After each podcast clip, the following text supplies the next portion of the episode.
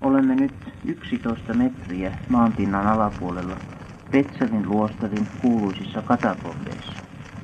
Kummallinen selittämätön tunne valtaa mielen, kun astuu tänne hiljaisuuden ja kuoleman valtakuntaan. Vaikka me olemme varsin syvällä maan sisässä, ei ilma vaikuta lainkaan ummehtuneelta eikä kellarimaiselta. Ilma tuntuu pikemminkin kuivalta. Katakombeihin tullessamme meille ojennettiin pienet ohuet kynttilät käteen ja niiden himmeässä ja lepattavassa valossa lähdemme nyt lähemmin tutustumaan tähän varjojen valtakuntaan. Heti katakombien alkupäässä, jo ennen varsinaisten käytävien alkua, me näemme näiden hautakäytävien suurimmat aarteet. Petserin luostarin perustajamunkkien, Markuksen ja Joonaksen tammiset arkut joiden kerrotaan kätkevän sisäänsä noiden pyhien miesten maalliset jäännökset.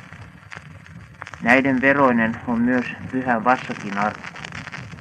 Kaikkia näitä arkkuja peittää vihreä vaate punaisine risteineen. Jokaisen arkun kannella palaa suitsutusastiassa pienen pieni, ikuinen valon liekki. Täällä on myöskin munkki Laatsaruksen arkku, ja sen viereen on seinään kiinnitetty lyijyinen raskas risti, joka kahleineen painaa 11 kiloa. Purskas munkki Laatsarus, joka eli monta sataa vuotta sitten, kantoi tätä raskasta ristiä rinnallaan elämänsä loppuun asti. Ja hän kallisti päänsä vasta 90-vuotiaana. Nämä katakombikäytävät on kaivettu varsin pehmeään devonikautiseen hiekkakiveen, jota, joka näillä seuduilla muodostaa laajoja kerroksia. Seinämissä saattaa paikotellen havaita selviä kerroksia, aivan samanlaisia kuin kerrallisessa savessa Suomessa.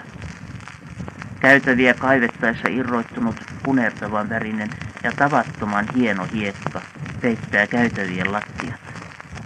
Kävellessämme täällä kahisee hiekka kummallisesti jaloissa. Mutta tuo pehmeä lattia taittaa kaijulta kärjen näissä käytävissä. Ilman tuota pehmeyttä olisi täällä varmastikin erikoisen kova kaiku, sillä suuri osa käytävistä on sortumisen estämiseksi holvattu tiilikivillä. Näitä käytäviä on viisi pitempää, niistä erät jopa parisata metriä pitkät ja kaksi lyhempää. Käytävien seinät ovat täynnä hautoja, joihin on haudattu paitsi luostarin omia asukkaita – monia kuuluisia ruhtinaita, sotureita ja kirkonmiehiä. Haudat on kaivettu seiniin kohti suoraan käytävästä ulospäin.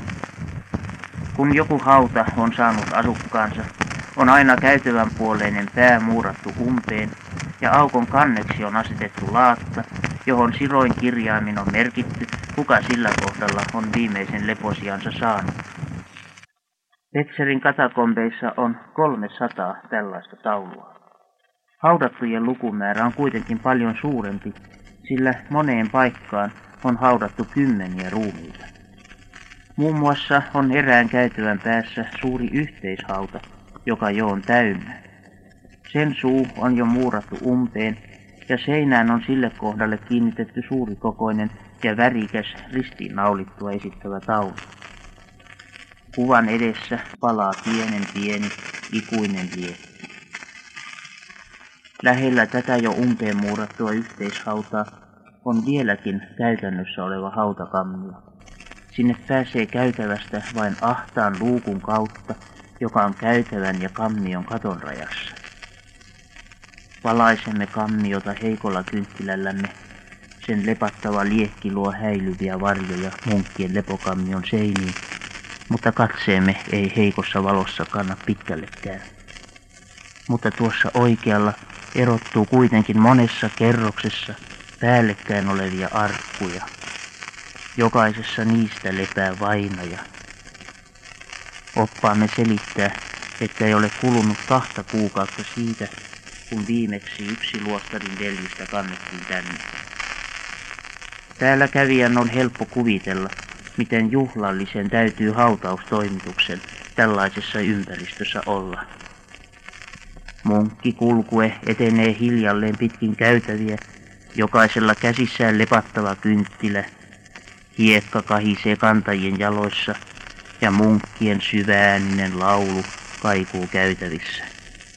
Täällä on niin hiljaista.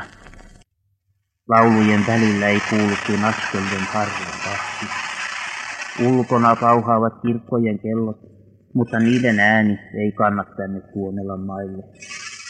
Täällä on niin sanomattoman rauhallista. Täällä tosiaan tuntee, että tuonen viita on rauhan viita. Kaukana on vaino riita, kaukana kavala maailma. En tosiaan tiedä kauniimpaa tapaa saattaa vaina ja haudan lepoon, kuin tuoda hänet tänne.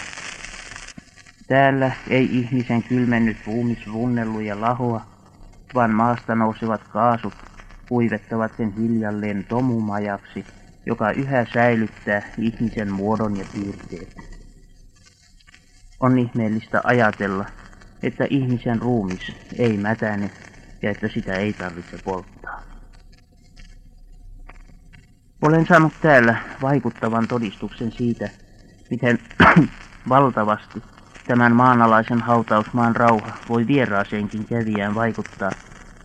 Pari vuotta sitten kävi täällä kuuluisa Venäjä, venäläinen laulaja Dmitri Smirnov yhdessä ihastuttavan nuoren puolisonsa kanssa. Tämä nuori nainen kiintyi katakombien rauhaan niin, että hän lausui miehelleen toivomuksen saada viimeisen leposiansa täällä. Ehkä hän tunsi sydämessään jo silloin kuoleman aavistuksen, sillä ei kestänyt vuottakaan ennen kuin hänen elämänsä sammui. Sureva laulaja tahtoi noudattaa rakkaan puolisonsa lausumaa toivomusta ja toi hänen kylmenneen tomumajansa tänne. Käytäviä vaeltaessamme olemme tulleet juuri tämän nuoren naisen haudan ääreen. Tuossa arkun pää näkyy kynttilämme heikossa valossa. Sen ympärillä on ihania kukkia, valkoisia astereita ja valkoisia sireeneitä, ja niiden edessä sama ihmeellinen, mutta samalla niin sanomattoman kirkas liekki kuin niin monen muun haudan kohdalla. Kukatkaan eivät kuihdu tässä ihmeellisessä kalmistossa, ne kestävät kuukausimäärin. Laulajan puolison kuolemasta on jo toista vuotta, mutta yhä kukkivat valkeat kukat hänen arkkunsa ympärillä. Laulajan kaipauksesta puhuu vain liikuttavaa kieltään vaatimaton tuoli tuossa arkun äärellä kukkien keskellä. Siinä hän istuu täällä usein käydessään pitkät tunnit. Vain täällä hänen levoton ja kaipaava mielensä löytää rauhan ja lohdutuksen. Ja tuossa laulajan tuolin ääressä näemme aloitetun haudan uuden hautakammion. Oppaamme selittää, että kaksi munkkia on siinä juuri aloittanut viimeisen leposiansa valmistelu. Tätä kuvausta tehdessämme on varhainen aamuhetki.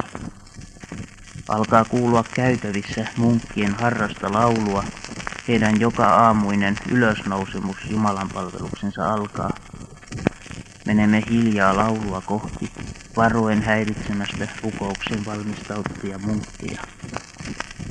Nyt käytävä levenee hiukan ja katto, joka koko ajan on ollut aivan päämme yläpuolella, myöskin hiukan kohoa. Mustakaapuiset, harmaahapsuiset munkit ovat kokoontuneet katakombikirkkoonsa. Kaapujen välitse välkkyy kynttilöitä, varjot leikkivät hautaholmin seinillä ja katossa. Oppaani selittää, että kirkko on jäänyt niin ahtaaksi siksi, että se on vain pari metriä leveä ja kolme korkea, että kun sitä koetettiin laajentaa, tuli vastaan munkkivainajien arkkuja. Ja meidän uskontomme mukaan ei vainajien rauhaa saa häiritä, selittää opasmunkki. Kirkko sai mieluummin jäädä liian pieneksi. Mutta nyt jo olemme pikkukirkon kynnyksellä. Näemme sen värikkään alttaritaulun ja hiljennimme kuuntelemaan munkkien hartaushetkeä.